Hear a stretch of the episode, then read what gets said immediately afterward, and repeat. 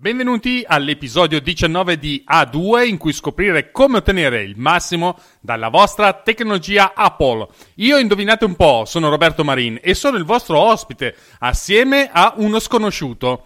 Chi è qui con noi? Non lo so, chi è? Tu, Filippo. Ah! Questa la rifacciamo, eh? Ma no, va bene, va bene così, è naturale, è naturale. Naturale, va bene. Allora, Eh, Mi devi presentare, se tu sei l'ospite, l'ospite presenta. Eh, lo sconosciuto di turno si chiama Filippo Strozzi, è uno sconosciuto, quindi non so cosa fa, però gli posso chiedere un'altra cosa. Di cosa parleremo in questo episodio, caro il nostro Filippo? Visto che abbiamo tirato lungo lo scorso episodio, abbiamo spezzato in due l'episodio, quindi la, la volta scorsa, all'episodio 18, abbiamo parlato delle novità di iOS 15 in generale e oggi finalmente parliamo de- dell'argomento diciamo che mi è caro, ovvero delle novità di iPadOS 15 e se ci sta in coda, perché conoscendoci eh, sforeremo come il nostro solito, ma mi piacerebbe anche parlare di alcune diciamo novità interessanti di Apple collegate ai sistemi operativi mobile ma che sono generali e quindi non, non sono legate strettamente a, a iPad o iPhone. Ok, detto questo, direi che possiamo subito andare ai preliminari in questo caso e mm, se volete supportare il podcast vi chiediamo con il cuore di fare una bella recensione, indovinate un po' dove, su Apple Podcast e in questa fase iniziale tante recensioni ci aiuteranno a essere visti da più persone possibile ma soprattutto anche di essere ascoltati nonché capire cosa ne pensate di questo podcast. Se invece volete sapere come fare una recensione troverete come sempre il link nelle note dell'episodio. Potete anche scriverci a scrivi.a-a2podcast.it e detto questo andiamo subito a bomba sull'argomento che sta facendo andare in sollucro il nostro amico Filippo Strozzi che di, con l'iPad ci vive, ma prima dobbiamo dirvi alcune cose. Ci sono un paio di cosine che ci siamo scordati su iOS 15, il primo è il drag and drop Ta- che tante presenta- cose, però. Vabbè. le più importanti. Il drag and drop è presente anche su iOS, non solo su iPadOS. Non comodissimo, come potete sperimentare e sperimenterete, ma sicuramente utile in alcuni casi anche su iPhone. Certo che se avete i padelloni più grossi, tipo l'iPhone Pro Max, eh, uffi e sbuffi, eh, riuscite anche ad usare due dita. Eh, la cosa che la precisazione è che mentre su iPadOS c'è da secondo me almeno due o tre sistemi operativi, su iPhone drag and drop non esisteva fino a iOS 15. È, è- è la particolarità, diciamo. L'ho visto fare, non è comodissimo, come dicevo, ho visto un video, credo, anche perché appunto non, non sapevo neanche che, che ci fosse, però effettivamente se, se siete abituati a lavorare col drag and drop su iPad, ogni tanto ti- poterlo utilizzare per per esempio catturare due o tre file e spostarli da una cartella all'altra, che non è proprio dei più semplici. Invece, andando invece al cuore di iOS, andiamo su File c'è la possibilità di cercare testo all'interno dei documenti come in Mac OS. Qui lascio la parola a Filippo perché io Vitici da un pezzo che non lo seguo più da quando comincia a fare le capriole all'indietro e dopo che ha finito di fare le capriole all'indietro ha cominciato a scrivere delle bibbie su iOS su iPadOS che per carità, gran bel lavoro, eh, però ci vuole anche un po' di tempo per stargli dietro. E Filippo, per fortuna nostra, ha il tempo e le capacità, ma soprattutto anche la voglia di riuscire a seguire e ha trovato qualcosa a riguardo che ha detto oh, Federico Vitici, nazionale supremo maestro di iOS. Allora, mentre facevo, m- mentre per- oggi pomeriggio preparavo un po' le note di oggi, perché volevo approfondire alcuni argomenti, eh, siccome il 20 è uscito il nuovo sistema, tutti i nuovi sistemi operativi sono usciti, sì. contestualmente è uscito anche il review eh, su E macstory.net. chiaramente ti interrompo, volevo subito fare una domanda fuori scaletta. Cosa hai installato? Hai già installato tutto? Io sono su iOS iPadOS 15 e Apple Watch, eh, quello che è, che non mi ricordo mai. 8? Dovrebbe Beh, ecco, quello ho aggiornato, Otto. sì, ho aggiornato tutto. Mac no. Eh beh no, eh, non è uscito a a Monterey, per cui eh, faccio fatica. Ho, ho la beta, anzi, a dirti, a dirti la verità, io ho iOS, eh, iPadOS 15.1 già. Ah, c'è già il 15.1 che è la versione che invece io attendo per installare la versione 15 di tutte le varie cose perché come avete capito per chi ci conosce, chi ci segue, avete capito che io sono quello che vado sempre col freno a mano tirato, con i piedi per terra, sugli aggiornamenti, vi confesso non ero così, ero uno degli early adopter eh, già da tempo all'inizio della mia carriera sul Mac, appena usciva il sistema operativo lo installavo, qualunque esso fosse era mio. Adesso un po' mollato, forse perché non voglio Sei avere diventato grane, vecchio, va a capire. Sto vecchio. invecchiando. esatto, sto, sto diventando boomer. Sto diventando boomer. Comunque, tornando a bomba, eh, raccontaci un po' di questa storia qua de- del VTC nazionale. Nella sostanza, vabbè, ehm, sono abbonato al Club Mac Story, quindi ho anche il review, tra virgolette, con i pub e quindi mi sono, mi sono anche scaricato sull'iPad il review. Ammetto, ammetto di non averlo letto tutto, ho, ho fatto una, una scelta accurata di tempo. Il tempo è quello che è, purtroppo. VTC. Eh, lo so. Qu- quante pagine sono a sta No, giro? cioè, aspetta, vedo, vedo co- cosa mi dice il mio programma per leggere i documenti. Allora, qua Secondo me ha superato le 300. mi dà le 500 pagine, però è, so- essendo un ebook non, eh, non è, rea- non è Sì, reale, ecco, sì. diciamo. È un libro. Cioè, no. Beh, no, no, no, no, eh, no, ci no. sono anche molte immagini, eh, tendo a precisare, quindi Ah, sì, no, ok. beh, è, è- è dotato di molti screenshot video e così via. Ah, eh, sono 300 megabyte di, di ebook, quindi ho piluccato a destra manca e alcune cose che vi racconteremo anche oggi sono prese appunto, come avevamo detto, eh, siccome abbiamo eh, potuto aspettare una settimana nella registrazione, abbiamo avuto la possibilità anche di vedere un po', un po' di video, un po' di altre cose interessanti di... Io ho visto, io ho visto e ho mandato dei video a Roberto che non ha guardato, bene. Diciamo tutta la verità, eh? Anzi, con improperi dice "Ma sono 45 minuti di video". 45 minuti di video, ragazzi, è una vita. Non riesco a stare davanti al video tutto sto tempo per guardare l'iPad.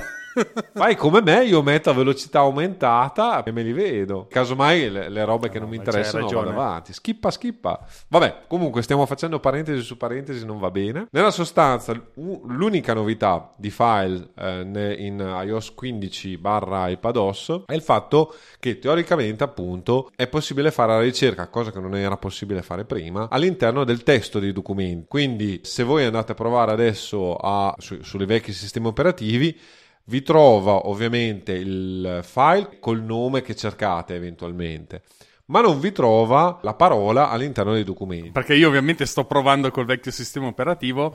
Questo documento deve essere all'interno del... Nel eh, cloud. Chiamano uh, residente su iPad o anche su iCloud? Ovunque, teoricamente, adesso io ho fatto Ok. delle, delle- delle prove veloci, ma a me tirava fuori anche i dati che avevo nei, nei vari document provider, senza fare la mia ricerca Adesso testuale. cerco uno, eh. Mentre su macOS voi potete tranquillamente inserire una parola nel- nei campi di ricerca e lui non solo ve la va a cercare ovviamente nei file con quel nome, ma, la- ma eventualmente vi trova il file con all'interno Volevo chiedere, il campo di ricerca quale intendi? Quello all'interno di file o quello di che tiri Quello giù di con un file. ditino?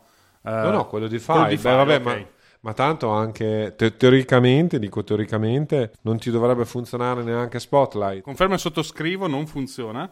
VTC nella- nel, suo review ovviamente diceva e c'è questa possibilità in iOS 15 e iPadOS 15 ma a me non funziona. Io ho fatto qualche prova e subito ho detto eh sì effettivamente non funziona. Poi mi è venuto un trip ho iniziato a scrivere avvocati e qui facendo la ricerca contestuale comunque nella sostanza ho trovato un documento un documento di keynote eh, delle slide che avevo fatto. A questo punto mi si è accesa la lampadina in testa e dice vuoi vedere che Apple ha fatto la ricerca dei, dei- dei documenti del testo nei documenti solo per le sue applicazioni e infatti ho creato velocemente un documento in Pages che non uso mai. Ho inserito una parola e il, il il documento di Pages si chiama voto 6, quindi non era eh, facile e me l'ha trovato al primo colpo. Quindi la ricerca funziona, eh, da quello che ho, ho potuto capire, funziona solo però con la, eh, la suite di iWork attualmente. Eh, tutti i miei documenti testuali, che teoricamente sono anche semplicissimi da indicizzare,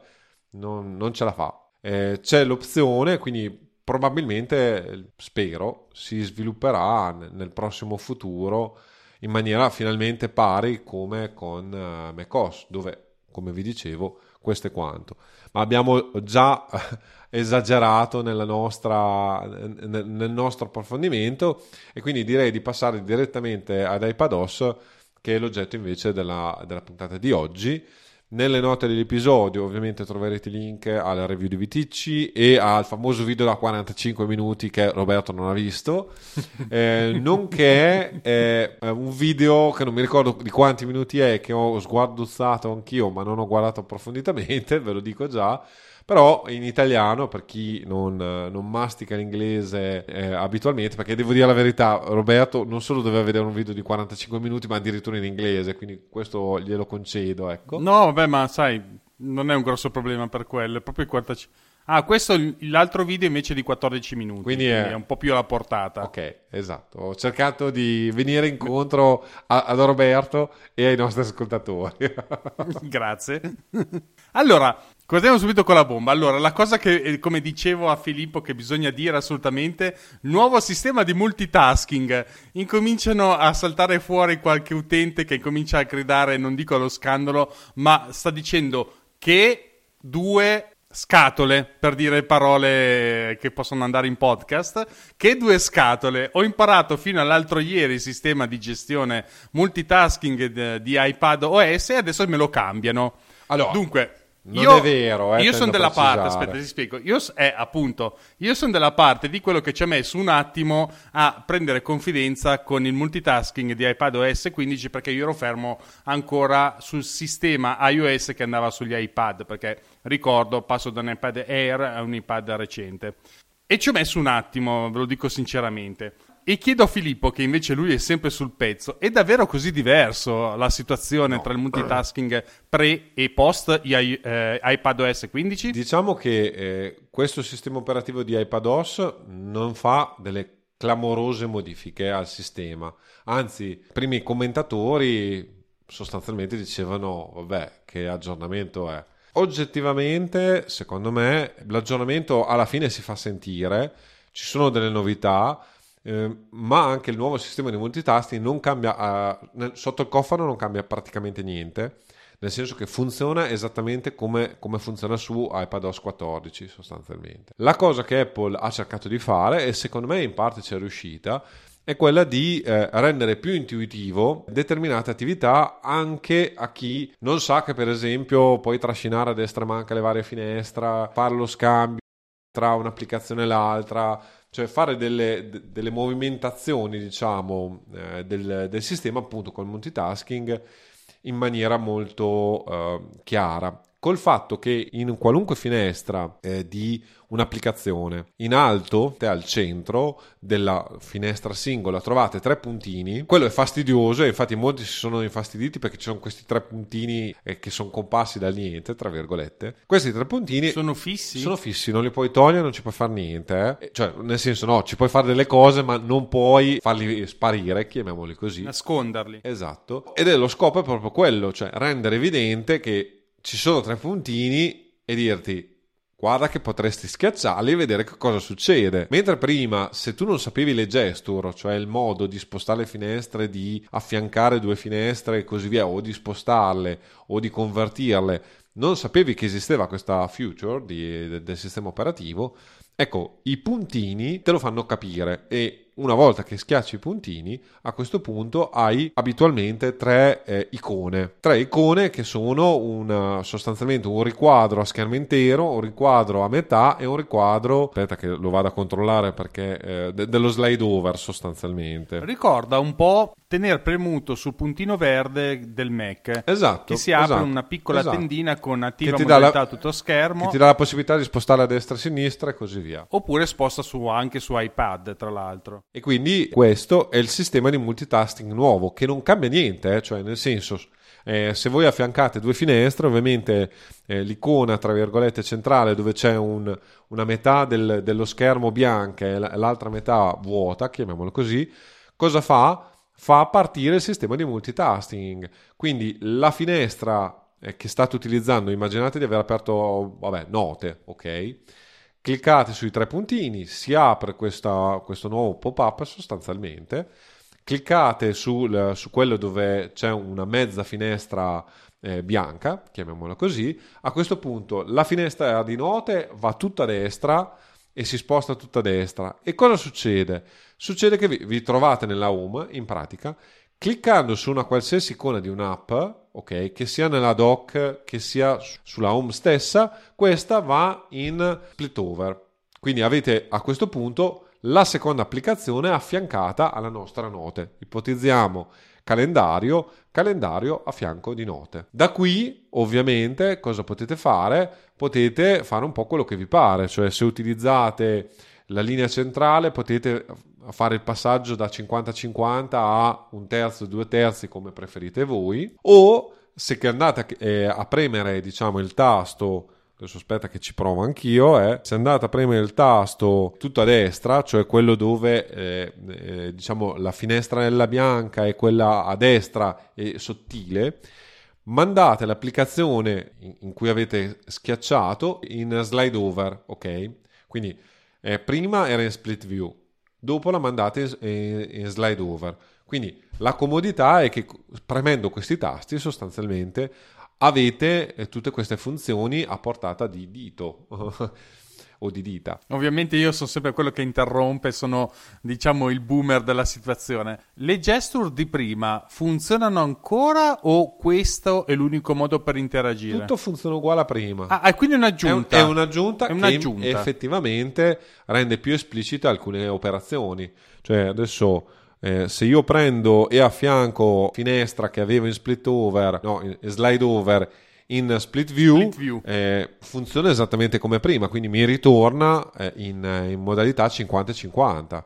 Non fa niente di diverso. Sì, forse l'unica cosa diversa è la finestra centrale. Ah, allora, adesso arriviamo, non volevo complicare ulteriormente la vita subito, ma comunque... No, no, complichiamo, complichiamo. Complichiamola. Allora, due cose che, che da dire. Il sistema è interessante anche perché se noi andiamo ad aprire per esempio impostazioni, che come, sai, come ben sai non, non, è possibile, anche lì è follia, mettere in, in split view le impostazioni, quindi sono a tutta pagina sostanzialmente, e in questo caso non vi compare neanche l'icona. E infatti vi fa capire che n- non ci sono santi che tengano, voi le impostazioni di iPadOS non le potete mettere eh, in split view. Eh, a questo punto ci sono tutta una serie di nuove applicazioni, per, allo stato solo Apple, che hanno un'ulteriore funzionalità che eh, diciamo eh, adesso aspetta che vado ad aprirmi eh, mail se ce la faccio. Sì, praticamente stiamo parlando della finestra centrale, esatto. dico bene, questa nuova modalità di visione di un diciamo con le applicazioni Apple di avercele sopra a una visione eh, in eh, split view essenzialmente. Se, eh, se, per esempio prendete un'email, ok, eh, quindi avete presente il programma mail di, eh, di, Apple, se andate e cliccate sopra una, una mail, ok, quindi sopra la, nella barra di sinistra dove c'è tutto l'elenco delle mail, non nella, non nella parte sì. di destra dove abitualmente viene visualizzata la mail. Tenete premuto, si aprirà un menu contestuale. Eh, a questo punto dal menu contestuale potrete scegliere in apri in una nuova finestra e a questo punto vi troverete la, uh, l'email nella sostanza in una finestra sopra finestra. E anche da qui potrete fare varie cose.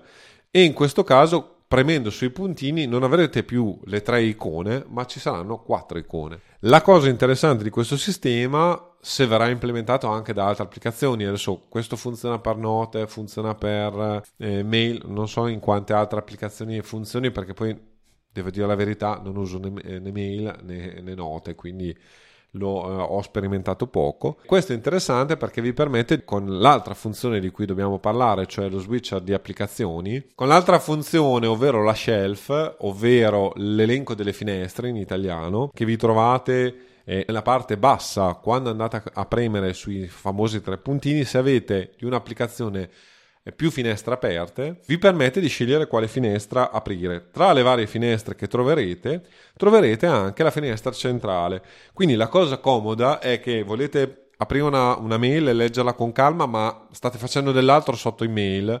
Benissimo, lo potete fare.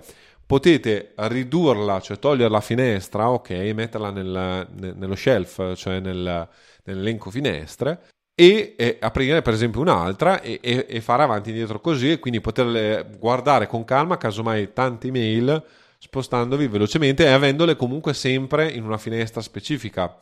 Nel senso che vi trovate tutte le mail che avete aperto in questa shelf, in questo elenco finestre. Quindi è un sistema abbastanza evoluto, devo dire la verità, appunto, non avendolo utilizzato molto, ad oggi io non, non, non ne trovo una mia utilità pratica, non so se mi spiego, VTC eh, sostanzialmente invece riteneva, um, lui abitualmente quando fa il review utilizza tutte le applicazioni base di, di Apple per due o tre mesi proprio per poter viverle diciamo, riteneva appunto che questo sistema vi permette di eh, essere più focalizzati e di, di, lavorare anche meglio nella gestione quotidiana. E io questo vi, vi trasmetto tra virgolette da parte mia Aggiungo che stavo guardando e ricontrollando del perché non sono tanto esaltata da questa versione. Mm, questo, per esempio, quest- questa introduzione delle tre icone, mm, posso capirla, può funzionare, mi dà un po' da pensare che non siano a scomparsa, ma diciamo che questo tipo di switcher applicazioni, chiamiamolo così, rinnovato, non so se in effetti dà questa utilità che decanta Vitici. Spero di sì da un certo punto di vista, ma dall'utilizzo che è almeno basico che ho io non ne vedo, almeno non ne ho sentita la mancanza. È diverso, cioè nel senso magari è lì e potrei sfruttarlo e potrei dire, oh guarda che bello funziona, ma dire che ne sentivo la mancanza, quello no, francamente a me andava bene anche iPad OS 14. E diciamo che è il solito discorso, se sei già abituato a lavorare con l'iPad in una certa maniera, e, e devo dirti la verità, è la stessa cosa anche per me, nel senso che seppure io ormai ho iPadOS 15 da luglio, quindi ormai vari mesi che lo utilizzo, io ho il mio modo di utilizzare l'iPad e devo dire la verità, split view la uso spesso, diciamo, lo slide over a volte, però ormai io sono le gesture e quindi vado di, di andare, di andare a, a, premere nei puntini, ma mi, mi, viene poco intuitivo, soprattutto ormai ho, ho, delle abitudini formate, non so se mi spiego. Certo. Sicuramente è, è pensata invece per il contrario, cioè per l'utente che non sapeva neanche che esistesse questa funzione e rende, ti rende più evidente la funzione e a quel punto lì se ti abitui poi a usare quello eh, diciamo che eh, probabilmente appunto ci sarà gente che dice ma no è comodissimo io l'ho sempre usata così è un nuovo default sostanzialmente quindi è un nuovo sì. modo ba- eh, principale di, di, far funzionare una cosa e mio figlio per esempio a cui ho aggiornato iPadOS 15 si è subito lamentato non mi piace come, perché c'è tutta quella roba lì perché poi non abbiamo parlato dell'altra cosa che è evidente ma direi di finire la, la parte di multitasking poi ne parliamo eh, dei widget ne, ne, parliamo a stretto giro, diciamo. Quindi eh, hanno anche aggiornato eh, lo switcher delle applicazioni, cioè quando fate lo swipe dalla, dal, dal, basso diciamo verso l'altro di, di apertura delle, dell'iPad che vi manda in home, se continuate un attimo, ovviamente, e, e questo funziona così già in uh, iPadOS 14 eh, vi, vi, si aprirà una finestra, diciamo, eh, che vi fa vedere tutte le finestre che avete aperto, quindi tutte le applicazioni che avete aperto. Ecco, una volta eh, non potevate farci in pratica niente, cioè potevate cambiare, eh, tra virgolette, da applicazione a applicazione o da abbinamento di applicazione a applicazione o chiudere le applicazioni ne, con lo swipe in alto dell'applicazione stessa. Le novità qui quali sono? Sono 2-3 eh, due grosse, una piccola. Eh, la prima è che adesso finalmente potete riunire le applicazioni utilizzando direttamente eh, lo switcher di applicazioni. Quindi se io prendo per esempio Margin Note che ho aperto e l'avvicino a mail che è in un'altra finestra c'è una, un'animazione e mi permette di mettere in 50-50 quindi in split view le due applicazioni assieme Co- come posso unire posso disunire chiamiamolo così scindere e quindi tirare via un'applicazione eh, abbinata a un'altra. L'unico grosso limite di tutta questa cosa, che peraltro sarebbe anche carina, ed è un limite generale, è il problema che se io in un'applicazione ho più finestre, la finestra è, ab- è, la finestra principale, cioè quella che stavo utilizzando, che viene abbinata. E così anche se faccio, cioè non ho la possibilità di dire la finestra 1 dell'applicazione A va assieme eh, a, a, un'altra applicazione. No, è sem- è, e invece la finestra 2 dell'applicazione A va da un'altra parte, l'associo per esempio una con Safari e l'altra col calendario. No, non funziona così purtroppo. Ed è questo secondo me il grosso limite della vicenda. Quello che tra virgolette sarebbe normale eh, in, in ambito Macintosh, così non è in, eh, invece eh, su iPadOS. La cosa interessante è che oltre alle singole applicazioni a tutto schermo, chiamiamole così, o eh, in, eh, in, split view, eh, adesso sono visualizzabili anche tutte le, le applicazioni slide over quindi è anche molto comodo per avere eh, appunto un, un'idea completa di, di, quello che si è aperto, di come gestirlo e di spostarsi da una parte all'altra. L'ultima piccola eh, cosa che è stata aggiunta, che sì, serve ma fino a mezzogiorno secondo me, è la possibilità, se io ho un'applicazione con eh, più finestre aperte, ci saranno due quadratini a fianco al nome dell'applicazione. Se clicco su quei due quadratini, passerò a un nuovo, una nuova finestra dove vedrò tutte le finestre, eh, una nuova schermata. Vista. Una, una nuova vista, bravissimo, bravissimo, come sei preciso oggi. Dove vedrò tutte le finestre, quindi potrò scegliere ovviamente la finestra o addirittura creare una nuova finestra col tasto più. Ecco, questo è molto interessante dal mio punto di vista perché in effetti la possibilità possibilità di riunire le finestre nonostante il limite che ha descritto Filippo può diventare davvero utile eh, in molte circostanze. Eh, unirle e dividerle. È molto interessante questa possibilità che è offerta dal nuovo switcher. Secondo me mm, lo rifineranno e vedrai che ci sarà poi la possibilità di, che ne so, abbinare il documento 1 di Pages con una finestra di Safari e il documento 2 di Pages con calendario, per dire. Speriamo, è la logica conseguenza finale, però probabilmente il 16, ecco. E poi invece arriviamo alla gioia di Filippo, che, probabil- che probabilmente esatto. invece molti diranno ma che me frega. Come ad- al sottoscritto.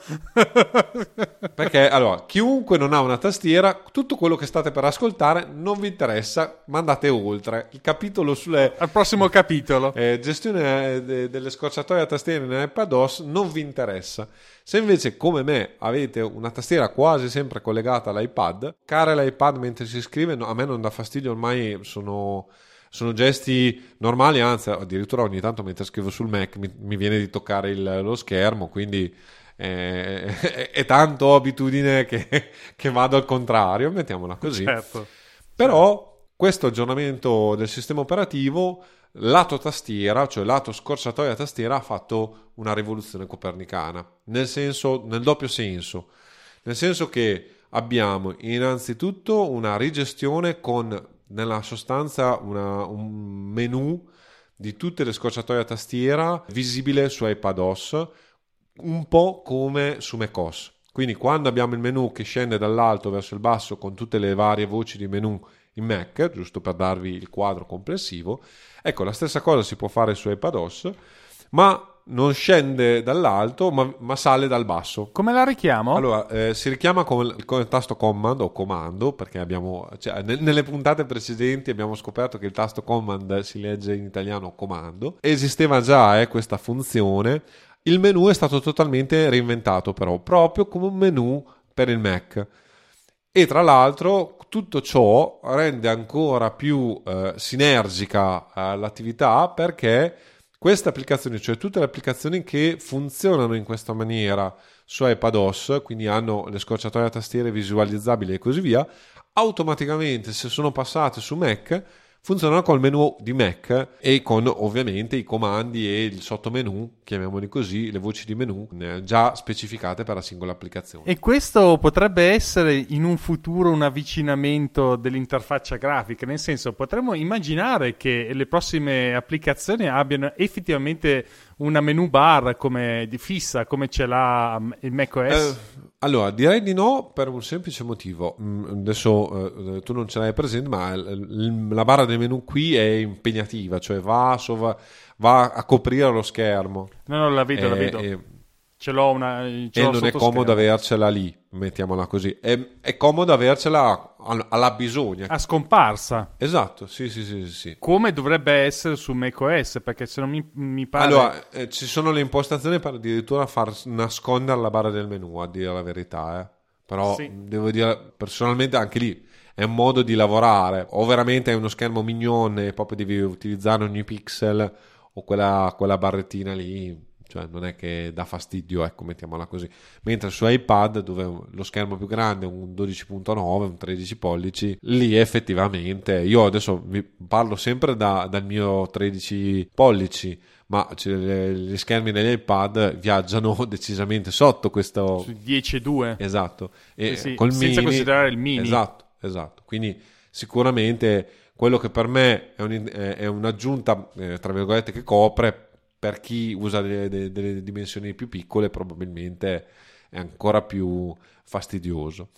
L'altra cosa che viene fatta è che a fronte di questo menu, chiamiamolo così, hanno aggiunto tutta una, una parte eh, di eh, gestione a tastiera de, di quello che abbiamo visto prima, cioè del multitasking. Quindi, o, oltre a poter usare le dita per muovere eh, le finestre, per tornare alla home e così via, ecco benissimo, adesso tutto si può fare, tutto quello che abbiamo visto prima si fa anche con le scorciatoie a tastiera. E qui ovviamente cambia l'archetipo perché eh, cioè invece ne ha, teoricamente tu puoi non alzare tranquillamente le, le, mani dalla tastiera mentre stai digitando e spostarti da un'applicazione all'altra. Ottimo. E quindi diventa molto interessante. L'altra cosa che e, e, e poi torno a, alle scorciatoie a tastiera per il, il, multitasking. L'altra cosa che è stata inserita e che è interessantissimo e anche qui però ovviamente vanno implementati dalle, dalle applicazioni di terze parti, è il fatto che adesso, sempre come Mac, è possibile muoversi nell'interfaccia grafica di iPadOS con il tab, cioè a tastiera, come è possibile fare su macOS, ovviamente senza utilizzare il mouse. Non è anche lì comodissimo perché molte applicazioni fanno uso intensivo del mouse, ma se l'applicazione è studiata bene, e anche qui devono essere fatti, il sistema funziona bene, devo dire la verità, per esempio in note ti permette di spostarti dall'elenco delle note, singole cartelle delle note, alla nota stessa. Per fare questo, questo si usa appunto il tab. L'unica precisazione che faccio è che quando ovviamente per esempio entro nella nota e quindi posso scrivere, quindi il tab mi dà il tab vero e proprio, cioè lo spazio. In questo caso bisogna utilizzare CTRL tab per invece uscire, diciamo, dalla, dalla finestra dove digito testo. Di fatto la finestra dove c'è un input e quindi io ovviamente eh, digitando con la tastiera inserisco quell'input, chiamiamolo così, e ovviamente lì il tab deve per forza funzionare come tab e non come, come altro. Quello che, di cui non abbiamo parlato precedentemente è come cavolo si fanno quindi, qual è la scocciatoia tastiera per gestire le gesture del multitasking? La risposta di Apple è un po' particolare, personalmente fastidiosa, ma questo è, e come al solito questo ci teniamo perché mamma Apple ha deciso così, ovvero passo indietro, su tutti gli iPad con tutte le tastiere Apple abbiamo un tasto che abitualmente non esiste in tutte le tastiere che è il globo. Queste tastiere, il globo di fatto originariamente serviva per o cam- eh, per passare all'emoji o per cambiare input della tastiera se avevate una tastiera americana, italiana e così via, cioè chi, chi come me per esempio è multilingua, tra virgolette, ho una tastiera americana, ma ho anche una tastiera italiana, diciamo, ovviamente questa funzione diventava comodo perché passavo da una tastiera all'altra. Benissimo, da adesso in poi, cioè da iPadOS 15 in poi, quel tasto assieme ovviamente ad altri tasti, vi permette di invece fare tutte le gesture del multitasking. Ora voi mi direte, vabbè, ma tanto tu c'hai la tastiera Apple che te frega. È vero, però il problema qual è? Nel momento in cui io non ho la tastiera Apple, e può essere, eh, e io per esempio ho una tastiera meccanica con cui abitualmente scrivo anche le, sull'iPad, non ho il tasto globo e a quel punto lì nasce un problema. Il problema come si risolve? Si risolve facendo un'operazione relativamente complicata, ma che vi spieghiamo, quindi non, non, abbiate paura. Dovete andare sostanzialmente nelle impostazioni, in generali tastiera, tastiera hardware, e a questo punto andare alla voce tasti modificatori. Vi si aprirà nel sottomenu dove è possibile dire per esempio, eh, utilizza il cap lock, cioè il maiuscolo, il tasto maiuscolo che blocca il maiuscolo, tra virgolette, eh, quando voi digitate, e eh, configuralo come tasto eh, globo.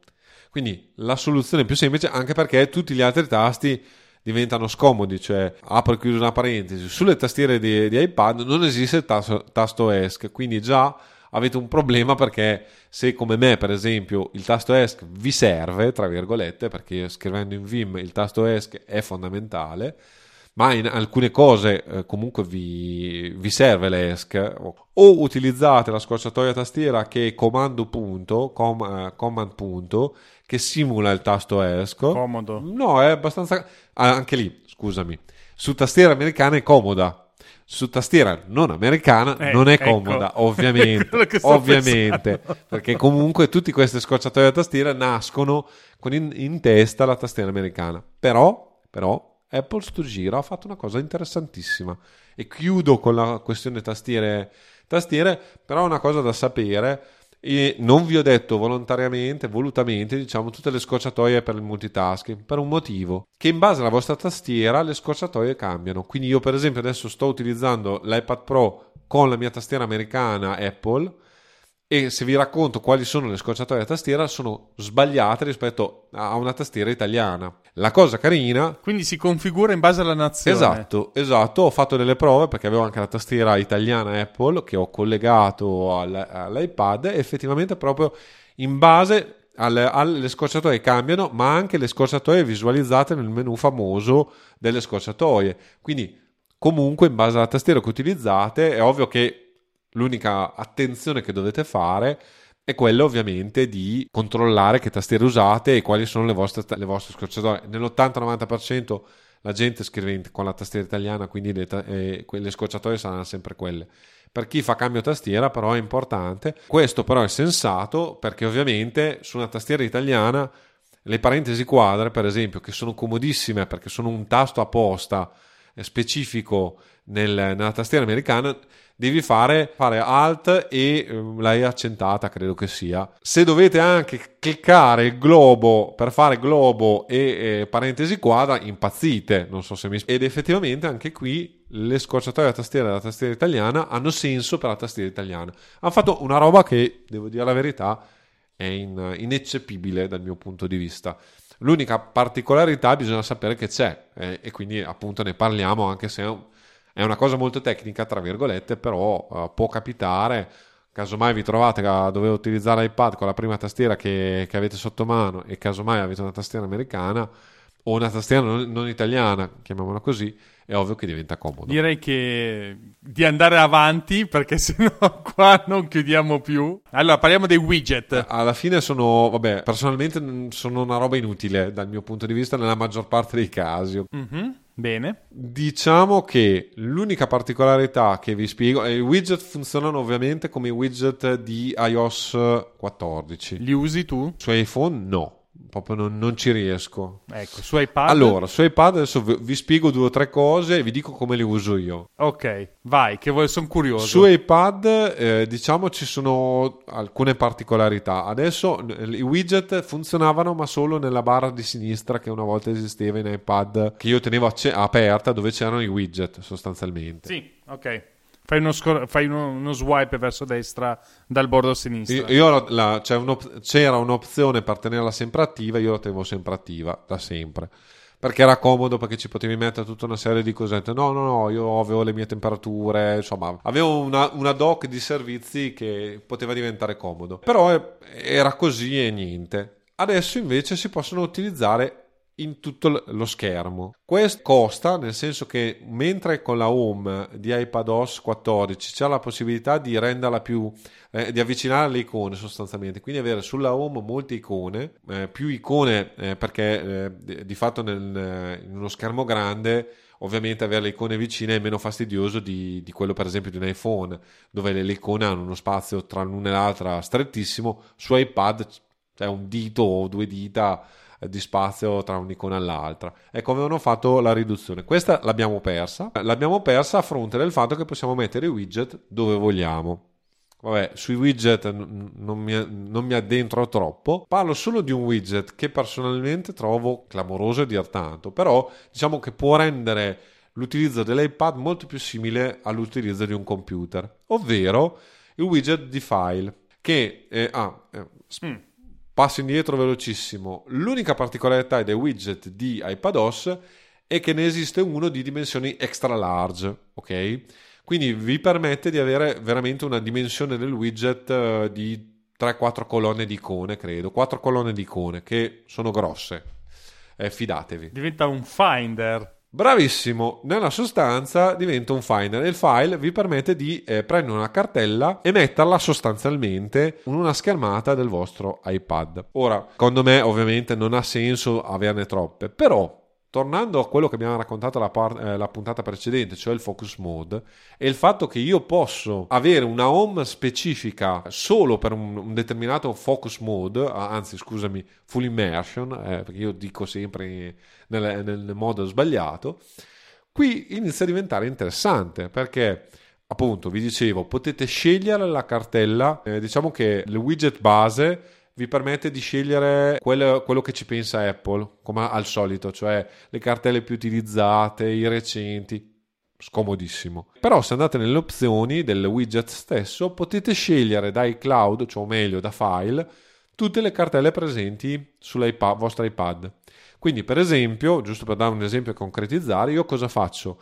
Ho creato una modalità, eh, una full immersion per i podcast, quindi io ho Ferrite che è il mio programma per, per l'editing di questo podcast, ho l'applicazione Farite nella, nella home page. Ho varie cartelle del podcast dove, dove ci sono le puntate, dove ci sono il logo del podcast, dove ci sono tutta una serie di robe. Quindi ho vari widget di file per accedere velocemente a questi documenti e di fatto, ovviamente, io quella modalità lì lavoro solo sul podcast. Quindi, per esempio, modalità lavoro avete le cartelle del, che utilizzate per lavorare, modalità divertimento avete dell'altro. Io per esempio nella modalità normale, non so, ho il widget delle foto, che quello è bellissimo, devo dire la verità, però appunto eh, vi fa vedere le, le, foto che avete fatto che avete su iPhoto e quindi se non avete, anzi scusate, su foto, non hai foto perché hai foto da, da anziani. per chi non lo ricordasse, è la versione pre Lion, vado a memoria. E comunque eh, avete la possibilità, ovviamente eh, c'è un carosello di foto e addirittura non abbiamo parlato la volta scorsa, ma giusto solo come en passant, eh, hanno aumentato ulteriormente i video che riuscite a fare dalle vostre foto, cioè Apple addirittura adesso vi dà la possibilità, eh, crea dei video eh, raggruppando le foto per tema, per... molto carino devo dire la verità, soprattutto se avete figli o avete fatto delle determinate vacanze, molto molto bellino devo dire la verità. Comunque diciamo questo interessa poco a livello pratico. E quindi questa è la funzione dei widget che io ho trovato, poi mm, per esempio se utilizzate mh, mm, Toggle c'è un'applicazione apposta dove ha tutta una serie di widget per far partire i, i timer di Toggle. Però anche lì dovete. Eh sì, sono mm. anche questo a pagamento, te lo dico già Roberto, così ti calano le, gli interessi e deve essere abbonamento mensile tra l'altro quindi... grazie ma no grazie me vedi, la cavo così. vedi vedi vedi, vedi. sono ve- io sono biellese sono verde nell'anima. più genovese a questo punto col braccino corto. Eh non so tra i biellesi e i genovesi se le danno di Vabbè, santa comunque, ragione questo è quanto. L'ultimo, l'ultima cosa di, di, cui secondo me è interessante parlare per noi su iPadOS è miglior, la migliore gestione del supporto di PDF. Ecco, questo è interessante. Ho già scritto un articolo che metterò ovviamente nelle note dell'episodio dove da una parte facevo vedere come si uniscono due PDF che non sapevo anche già e che funziona già in uh, iPadOS 14. Con iPadOS 15 però anche a, iOS, eh, devo dire la verità, anche se meno comodo l'iPad diventa più comodo gestire i PDF. Ci sono tutta una serie di funzioni aggiuntive nella gestione dei PDF, quindi c'è la possibilità di ruotare, di aggiungere delle pagine bianche, di unire PDF, insomma, si possono fare tante cose interessanti e utili. E quindi ve lo segnalo. L'altra cosa che è stata fatta, e tutto questo nasce poi perché nella sostanza comandi rapidi è stato migliorato, sono state importate tutta una serie di azioni di automator che vi permettevano appunto di unire PDF, di estrarre le pagine in modo dispari del PDF, di trasformare le, le, il PDF in immagini. Tutte queste opzioni sono presenti adesso in comandi rapidi e quindi ovviamente iPadOS eh, aumenta notevolmente le sue capacità di gestione dei PDF da ultimo eh, abbiamo anche una versione migliorata, diciamo, del, della stampa, chiamiamola così. Quindi quando andate a cliccare su stampa nel, nei vari menu eh, delle share sheet, non vi troverete più quella f- finestra abbastanza misera dove si vedeva forse il PDF e il... Sì, era molto minimale. Esatto. Adesso potete scegliere l'orientamento della carta, anche se non avete la stampante, tendo a precisare l'orientamento della carta, il formato della carta, quindi potete fare in A3, A4 o altre tipologie di formato e ovviamente il trucchetto che abbiamo, vi abbiamo raccontato, eh, che ricordiamo, del eh, appunto aprire, fare un'anteprima di stampa, chiamiamola così, e eh, poi condividere la stampa come PDF funziona. Quindi anche qui, diciamo, in, mentre prima potevate generare un PDF in solo un formato, adesso il PDF che potete gestare, gestire da questa, eh, creare da questa stampa è, è di, vario, di vario genere, quindi diventa anche più comodo. Insomma, alcune novità che non, non, equiparano probabilmente l'ante, l'anteprima nascosta di iOS e iPadOS all'anteprima invece visivi, visibile di macOS, ma sicuramente ci si avvicinano un pochino. Ecco. Certo, assolutamente sì.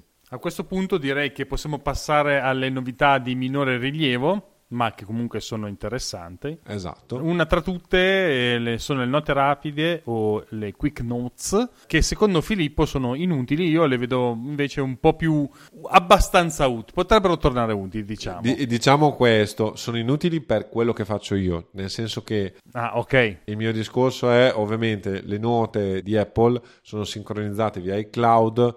Sì, è vero che potresti cifrarle non posso prendere appunti, tra virgolette, per una causa su note e io non le uso da ma, mai, mettiamola così.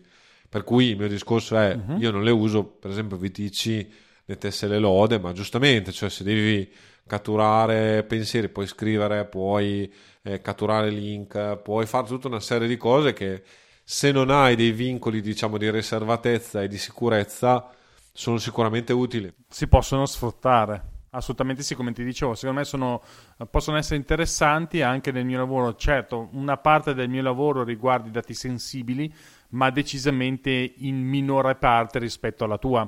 Conseguentemente l'utilizzo di quick notes per metterci sopra, che ne so, un disegno, uno schizzo, una, un link, un'idea, un'ipotesi, una parola chiave, quello che ti viene in mente può, può diventare utile non ho idea se lo utilizzerò, nel senso che quando ce l'avrò ve lo dico, eh, nel senso che non ho ancora, come sapete, installato, ma penso che possa diventare utile per molti. Chiaramente non mi vado lì sopra a segnare il, ehm, il codice del, di sblocco di qualcosa di importante, di sicuro, però per eh, delle note volanti può essere molto utile. Un, un, una precisazione una, una, un'attenzione.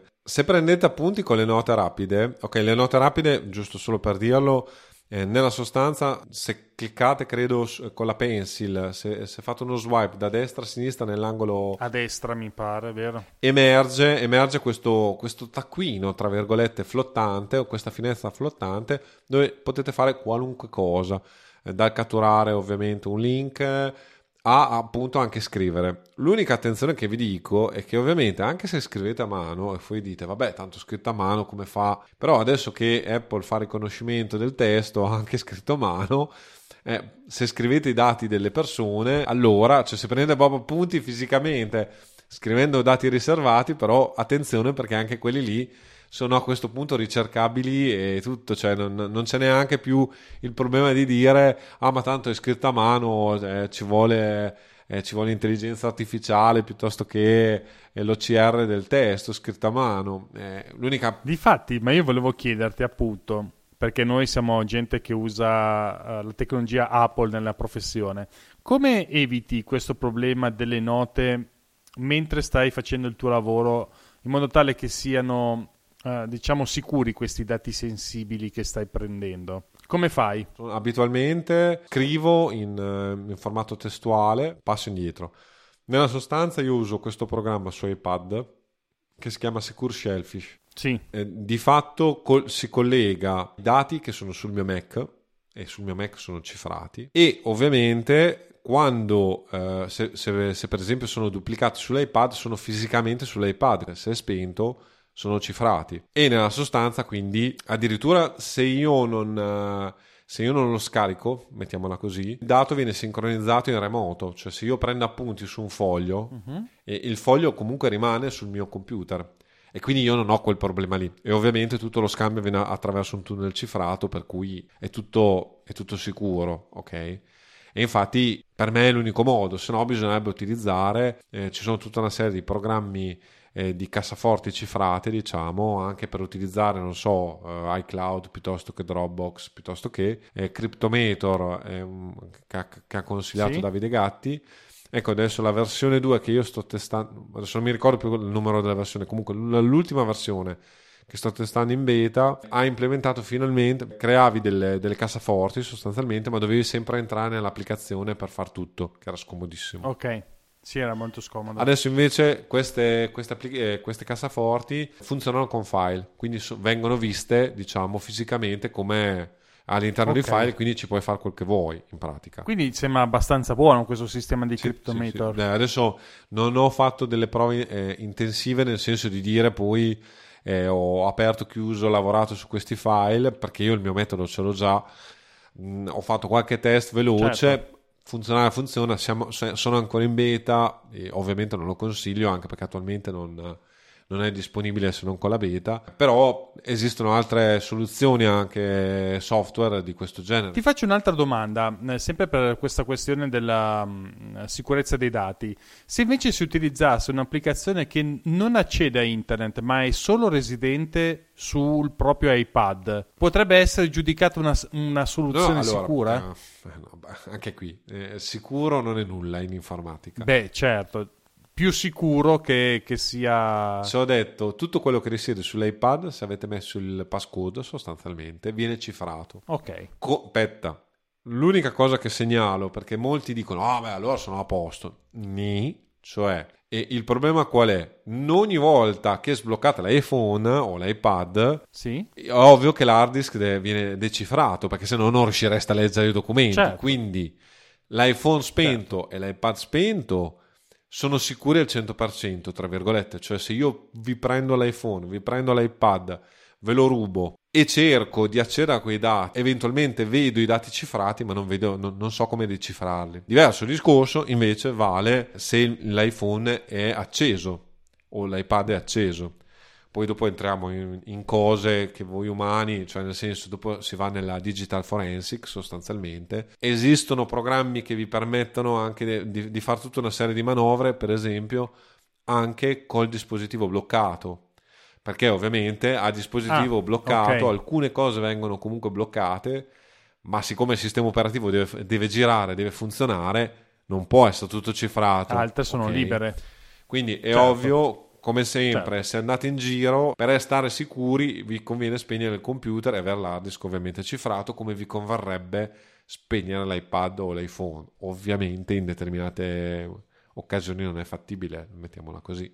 Chiaro. Però questo okay. è giusto per dare... Direi che sei stato come sempre utilissimo. Delle pillole di, di sicurezza informatica, chiamiamole così. Poi, no, no, ma sono sicuramente utilissime uno si regola. Premetto che non sono, una, non sono un tec- cioè non sono un esperto di sicurezza informatica, sono appassionato, quindi qualcosina ho seguito, soprattutto dalla parte di iOS eh, ci sono ovviamente delle persone mo- molto più competenti e io so proprio le, l'ABC, mettiamola così. Vabbè, ma è importantissimo, hai dato già delle bellissime dritte, secondo me, che aiutano sicuramente i professionisti a capire un po' come gestire al meglio i dati che sono onnipresenti nella nostra vita. Uh, non solo nella nostra vita normale, ma anche nella nostra vita digitale di professionisti. A questo punto direi di passare appunto, perché parliamo di professione, di tempo e quindi di tempo di utilizzo. Raccontaci un po' cos'è queste nuove api screen allora, time. Le api che, che fanno il miele, no, sono ovviamente passi indietro. Screen time o tempo di utilizzo in italiano c'era già, c'era prima. già prima. La cosa è che okay. ovviamente eh, tu puoi avere, eh, sapere quanto, tra virgolette, hai utilizzato il tuo iPad e per cosa, più o meno, perché tra le altre cose con le modalità Apple, solo sull'iPad. Questo ovviamente eh, è scomodo se per esempio, vuoi tracciare automaticamente quanto tempo hai passato a scrivere un documento su Word, adesso giusto per fare un esempio proprio molto banale. Sì. Su Mac io per esempio utilizzo eh, Timing 2, che è questa applicazione che ovviamente una volta che gli ho dato accesso indiscriminato al mio Mac, perché quella è la verità, però traccia eh, tutte le applicazioni e l'utilizzo delle applicazioni che faccio, quindi sto, non solo sto usando Word, ma sto usando Word per aprire quel determinato file che è abitualmente legato a una pratica e quindi mi traccia quanto tempo sono stato a scrivere un documento. Quindi a fine della giornata io so che ho lavorato tre ore eh, per quella cosa lì, un'ora per quella cosa lì, casomai ho navigato su internet un'ora su Amazon invece di dover fare altre cose. Diventa molto utile su iPadOS e iOS è, ad oggi era impossibile. A tutt'oggi è ancora impossibile, quindi non, non, non, saltate, non saltate, ma con questa API è possibile che in futuro i, eh, ovviamente gli sviluppatori interessati possano accedere ai dati conservati appunto nel sistema Apple estrapolarli e lavorarli poi per permettervi per esempio di avere io una delle cose che mi dava più fastidio è che so quanto ho lavorato sul mio computer, ma se io lavoro sull'iPad non lo so, o comunque lo so a livello spannometrico, chiamiamola così.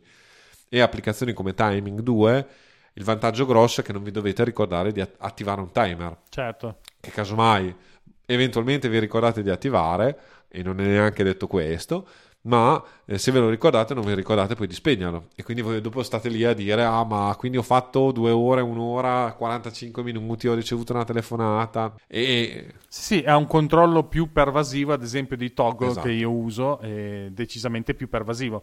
Ad esempio c'è una timeline delle applicazioni che vengono usate all'interno, diciamo, e di fianco affianca una timeline della cosa che state facendo, ma non c'è una correlazione tra applicazione e pratica per dire, quindi decisamente più pervasivo quello che usi tu e decisamente anche più funzionale. Io per esempio mi devo sempre ricordare di mandarlo in esecuzione perché se non lo mando in esecuzione non lo stoppo io non lo fa eh. nessuno, quindi eh, adesso è diventato normale per me, nel senso dopo un po' ci prendi la mano adesso e poi per esempio anche lì adesso, non voglio aprire una parentesi ma giusto solo perché se volete fare degli approfondimenti sappiate che VTC ha fatto tutta una serie di automazioni di vario genere. Si riescono a fare adesso con iPadOS un po' dei giochini per se io, uh, se io entro nell'applicazione posso far partire un timer. Cioè se io so che scrivo in iWriter per esempio posso far partire un, t- un timer scrittura ogni volta che entro in, in iWriter o se entro in una modalità per esempio addirittura la full immersion puoi far scattare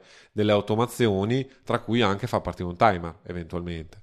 Quindi c'è, c'è modo di, di lavorarci sopra però comunque sono automazioni pressapochiste, mettiamola così, cioè o, o veramente fate una full immersion eh, per lato A, una full immersion per la, la, cosa B, però dopo ne avete 18, cioè non funziona, voglio dire. Diciamo che, ecco, se volete avere un'idea, ho lavorato tot e invece ho guardato YouTube tot, allora lì sì, riuscite a farlo anche abbastanza bene, già adesso su iPadOS.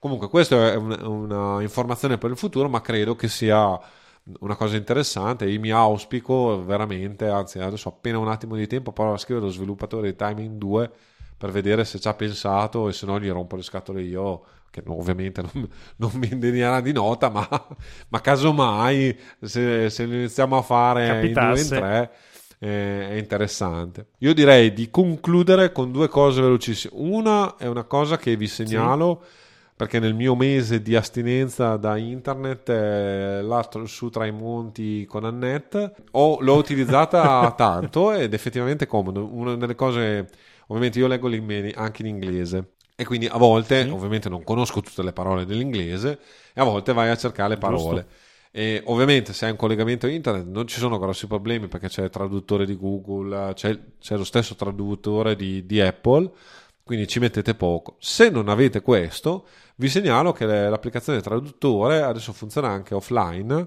con, ovviamente se scaricate prima il dizionario eh, de, della lingua di vostro certo. interesse e eh, effettivamente sta cercando di eh, l'applicazione di Apple sta cercando di, di battersi diciamo eh, con quella di Google che è più famosa e probabilmente più utilizzata sempre nella review di Viticci addirittura ovviamente qui con internet diciamo che c'è una funzione tipo Star Trek, chiamiamola così, di traduttore universale, cioè eh, se io mostro a te il mio telefono, da una parte tu parli nella tua lingua e mi viene tradotta nella mia, e io qua, eh, a livello vocale anche, eh, e io quello che ti dico viene tradotto, viene vocalizzato eh, a te nella tua lingua Mm, ovviamente io non ho, non ho, testato, non ho fatto niente. Interessante, sicuramente. Sì. Io stavo pensando che ci vorrebbe una cosa del genere invece per i nostri dialetti in Italia, sarebbe eh, fantastico. No. no, è fattibile, te lo dico già. Eh, perché eh, eh, già il dialetto è ancora più complesso perché non, hai pochissimo eh, machine learning per, per, le parole. Cioè dovresti eh, prendere un tot di gente e poi noi ne avevamo veramente troppi. Comunque, anche qui non, non andiamo oltre. E l'ultimissima cosa uh, che non ho approfondito neanche troppo, ve la segnalo solo perché sì. eh, comunque è passata in secondo piano, posto che Apple ha creato una beta a parte, iCloud, eh, iCloud sì. Plus e tutte le funzioni di privacy che eh, con questo sistema operativo sono state abilitate. Visto che è passato un, una settimana da quando abbiamo fatto il passaggio con i nuovi sistemi operativi, vi racconto una storia.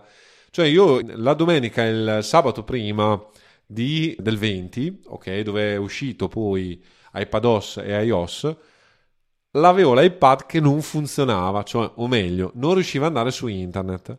Credo, appunto, perché Apple stava lavorando, immagino perché adesso funziona senza problemi, a questi relay, eh, a questi sistemi che adesso sono attivi automaticamente mom- nel momento in cui installate i nuovi sistemi operativi. Raccontato in maniera banale, è una sorta di VPN in, eh, di Apple, cioè estrae il vostro traffico in maniera anonima per eh, chi eh, vi guarda e quindi teoricamente tracciamento dei dati dovrebbe essere reso più complicato. Adesso tutta la parte tecnologica non l'ho approfondita più di tanto, Vabbè, è anche relativamente complicata. Possiamo anche saltarla.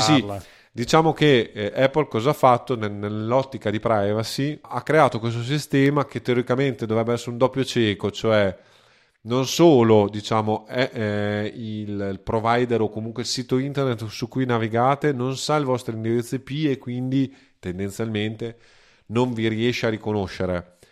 Eh, poi vabbè, praticamente per essere intracciabili su internet è impossibile, mettiamola così, ma eh, diciamo per rendere un po' più difficile certe, certe funzioni di tracciamento tipiche di Facebook e di altri siti poco piacevoli. In più neanche Apple eh, con questo relay che dovrebbe appunto rendere oscuro anche Apple tutto perché una VPN quelle NordVPN dove fanno la pubblicità che vedete su YouTube, sui podcast e così via, di fatto cosa, cosa succede? Il vostro traffico internet viene dirottato in uno dei server di questi provider e ovviamente voi navigate con l'indirizzo IP di questi server provider. Ok, qual è il problema di tutte queste vicende che ve la vendono? È la privacy, è la privacy. È che voi non sapete, questi soggetti, cosa fanno. Loro lo vedono cosa state navigando e possono anche vendere cosa state navigando. Quindi, morale della favola è il solito discorso, cioè fidarsi bene, non fidarsi meglio. È ovvio che eh, creiamo sostanzialmente quelli che in termini informatici si dicono honeypot, cioè dei cestini pieni di miele dove ovviamente le persone che, che vogliono avere determinati dati eh, li prendono, perché ovviamente se ci sono 100.000 abbonati nel NordVPN e tutti usano quel server lì, se tu se tu prendi tutti i dati che ci sono su quel server lì, conosci la rava e la fava di, eh, di, tutte le persone che hanno girato su quel server. Quindi, da un certo punto di vista, non è così semplice. E ovviamente avere 100, 100.000 server e quindi rendere anonimo sul server il tutto non è co- economicamente vantaggioso, perché ovviamente avere 100.000 server vorrebbe dire spendere un sacco di soldi. Certo. E dovrebbe fare un qualcosa di più di diverso proprio per, per non avere la possibilità neanche lei di, di capirlo e quindi ovviamente un terzo certo. che, che riuscisse a bucare Apple e vedere questa roba qua non riuscirebbe a sua volta a capire niente. Chiaro. Giusto per dare un ordine di idee, eh, il costo di questo oggettino eh, ha due varianti. Allora, non ha, co- allora, no, allora, eh, non ha costo, ma ha costo, mi spiego. Eh, esatto. Eh, iCloud diciamo Plus, che ci sono no, due no, versioni, no? no? Cioè, iCloud Plus è eh, la nuova brandizzazione di Apple del, di iCloud a pagamento. Quindi, se voi sì. avevate già, come per esempio sottoscritto iCloud, eh, il SPAD, io per esempio ho 2 terabyte di iCloud, di fatto io no, non spendo nulla in più. Mettiamola così. Quanto ti costavano i 2 tera? I 2 tera costano 9,99 al mese, sono 120 euro l'anno però 2 eh, tera sì. che sono divisibili in, fa- in, famiglia è una meraviglia perché ho tutte le foto di casa backuppate di tutti i telefoni dispositivi vari backuppati e backup del telefono di mia moglie e così via. Troppo comodo. Poi sì ci sono problemi di privacy e eh, tendo a precisare. Intanto è vero che io non faccio backup sui cloud delle mie macchine però per, li- per loro sì perché mi toglie una, una quantità di, di, rotture di scatole infinita, mettiamola così. Però intanto facendo così ti trovi il esatto. relay e anche nascondi la mia mail. Esatto, e non solo, ecco un'altra cosa di cui non abbiamo parlato, anzi due cose di cui non abbiamo parlato. Una, non so cosa possa interessare, ma lo dico, se voi avete un'email iCloud, ok, con sempre questo servizio e avete un vostro dominio, potete non avere più la mail di iCloud, ma la mail eh, Filippo, eh, info chiocciola filippostrozzi.it ok? Non è il mio dominio non l'ho comprato non ce l'ho quindi anche perché Filippo, esistono dei Filippo Strozzi più impegna- importanti del sottoscritto eh, in quel di Firenze e quindi presumo che, sia, che sia acquistato da altri. Ma se l'avessi ovviamente potrei utilizzare il mio dominio sulla mail, sulla mail di iCloud di, di Apple in pratica eh, alcuni l'hanno fatto, Vitici ci ha provato, non vi so dire, adesso personalmente lo ritengo abbastanza inutile, però per esempio al posto, se volete utilizzare il Cloud Mail al posto di Gmail, per esempio, e lo potete fare a questo punto, cosa che prima non si poteva fare.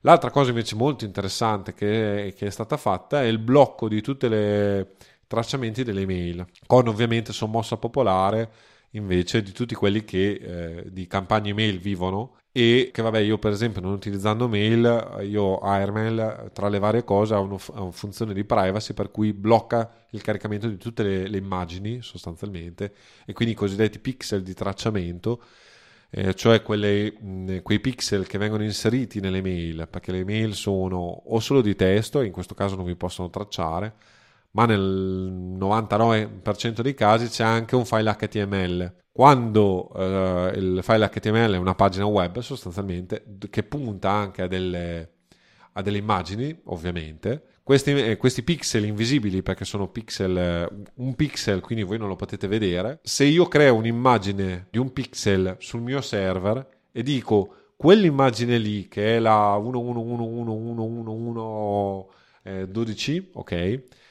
è collegata a quella, quella email lì. E quindi ovviamente nel momento in cui tu apri la mia, l'email che ti ho mandato e che ha quel pixel e tu carichi la pagina web, cioè carichi l'email in questo caso e carichi anche, vai sul mio server e carichi quella, quella, quel pixel, ok, quell'immagine a forma di pixel, ok, ovviamente io so che tu hai aperto la mail. Non solo, se la carichi due volte so che l'hai guardata due volte tre volte, quattro volte e così via. E tutte MailChimp, tutte le varie newsletter funzionano in questa maniera. Questo, giusto che oggi siamo con tema privacy, vi aggiungo queste, queste cose che molti non sanno. E adesso detto proprio papale papale, io per esempio ho una piccola newsletter e ovviamente grazie a questi sistemi posso vedere per esempio chi ha, ha fatto cosa. Eh, poi eh, personalmente ho scelto di disabilitare tutte queste cose qua però di fatto se voi vi iscrivete a una newsletter tendenzialmente sappiate o utilizzate dei sistemi per prevenire l'apertura di, quest- di queste immagini o sanno quantomeno che vi è, vi è, arrivata, dove vi è arrivata perché tendenzialmente voi, eh, l'immagine viene caricata da un indirizzo IP quindi eh, so per esempio che tu hai caricato da, da Torino o dall'America eh, e quindi so che tu ti trovi in America o a Torino. E sono cose abbastanza certo. inquietanti perché molta, molta, gente non lo sa. Ma è fattibilissimo in, in varie maniere, ecco. Sì, tra l'altro sto guardando che mh, mm, c'è anche una funzione di resoconto della privacy è stato introdotto. Non mi sembra no, che no, ci fosse. No, no, hanno fatto, han fatto un grosso lavoro ovviamente non, non, vi protegge al 100%, questo ve lo dico già, però sicuramente è un bel filtro ed è un bel filtro, tra virgolette, gratuito, nel senso che se vivete nel mondo dorato di Apple o nella gabbia dorata di Apple. Però è una cosa, cioè diciamo che è un servizio in più che hanno aggiunto, non costa niente di più di quello che già pagavate eventualmente o casomai dite vabbè già che c'è questo intanto mi faccio anche 200 gigabyte eh, che è il taglio più piccolo credo o i 2 terabyte che è il taglio più grande eh, di, di spazio ai cloud. Ecco, diciamo che ha un suo senso logico, mettiamola così, a meno che voi già non utilizziate tutta una serie di programmi apposta per cercare di evitare di filtrare tutte queste cose. Insomma. Direi che a questo punto possiamo andare tranquillamente verso la conclusione, yes. vero? Abbiamo fatto quasi un'ora e mezza di registrazione. Aggiungo solo una piccolissima cosa, velocissima. Ragazzi, mi è arrivato SketchUp per iPad, vi faccio solo sapere quello. Chi è nell'ambito dell'architettura conosce, sa e eh, sta già andando a comprare l'iPad. Chi non lo conosce è un programma di modellazione 3D. Quindi continua il percorso di avvicinamento di iPad a un computer vero e proprio. Manca un programma di beam authoring per me però per il resto lo potrebbe fare tutto. E sempre quindi... lamentarsi, sempre sì, lamentarsi. Eh, ma io, io, non vedo l'ora di vederlo sto programma. Una volta che lo mettono lì sopra, butto via il Mac a questo punto. lo, prendo, lo lascio da parte perché io sarei per esempio uno di quegli utenti che potrebbe tranquillamente passare eh, in toto da un Mac a un iPad nel momento in cui c'è un programma di progettazione non penso di avere grosse problematiche se non per la firma digitale, ma quelle sarebbero bypassabili. Diciamo che nella mia attuale configurazione la prima potrebbe essere la firma digitale, il primo blocco vero e proprio nel momento in cui ci fosse un programma di progettazione. Giusto, eh, ma lo dico velocemente, esistono tristemente delle chiavette per la firma digitale che funzionano, funzionano non tanto bene, ma questo è un altro... Vabbè, certo. C'è forse la firma digitale remota, potrebbe essere una soluzione. Allora, sì, eh, l'alternativa è quella lì, eh, che è la più semplice, è quella che funziona meglio, ma poi dopo cioè, devi unire speed e firma digitale remota e comunque devi avere sempre internet. Eh, certo, certo. Con invece le chiavette, mm, eh, di fatto si collegano via Bluetooth e quindi non, non, c'è problema. Direi che a questo punto siamo verso la fine della puntata. Trovate le note dell'episodio con il link degli argomenti che abbiamo trattato in questa puntata e tutti i nostri riferimenti, seguendo il link a 2podcast.it slash 19 dove ci potete trovare sottoscritto bene o male dappertutto ormai non so neanche più ad elencare perché se no passo la giornata la puntata Roberto, è già stata lunga un vero podcaster di, di, dico solo questo. Quasi. Chi lo sa vedremo. E intanto parliamo di Filippo invece che lo possiamo trovare. Avvocatemac.it come al solito. Perfetto. Allora sapete dove trovarci? Ci vediamo anzi meglio ci sentiamo tra due settimane. Ciao ciao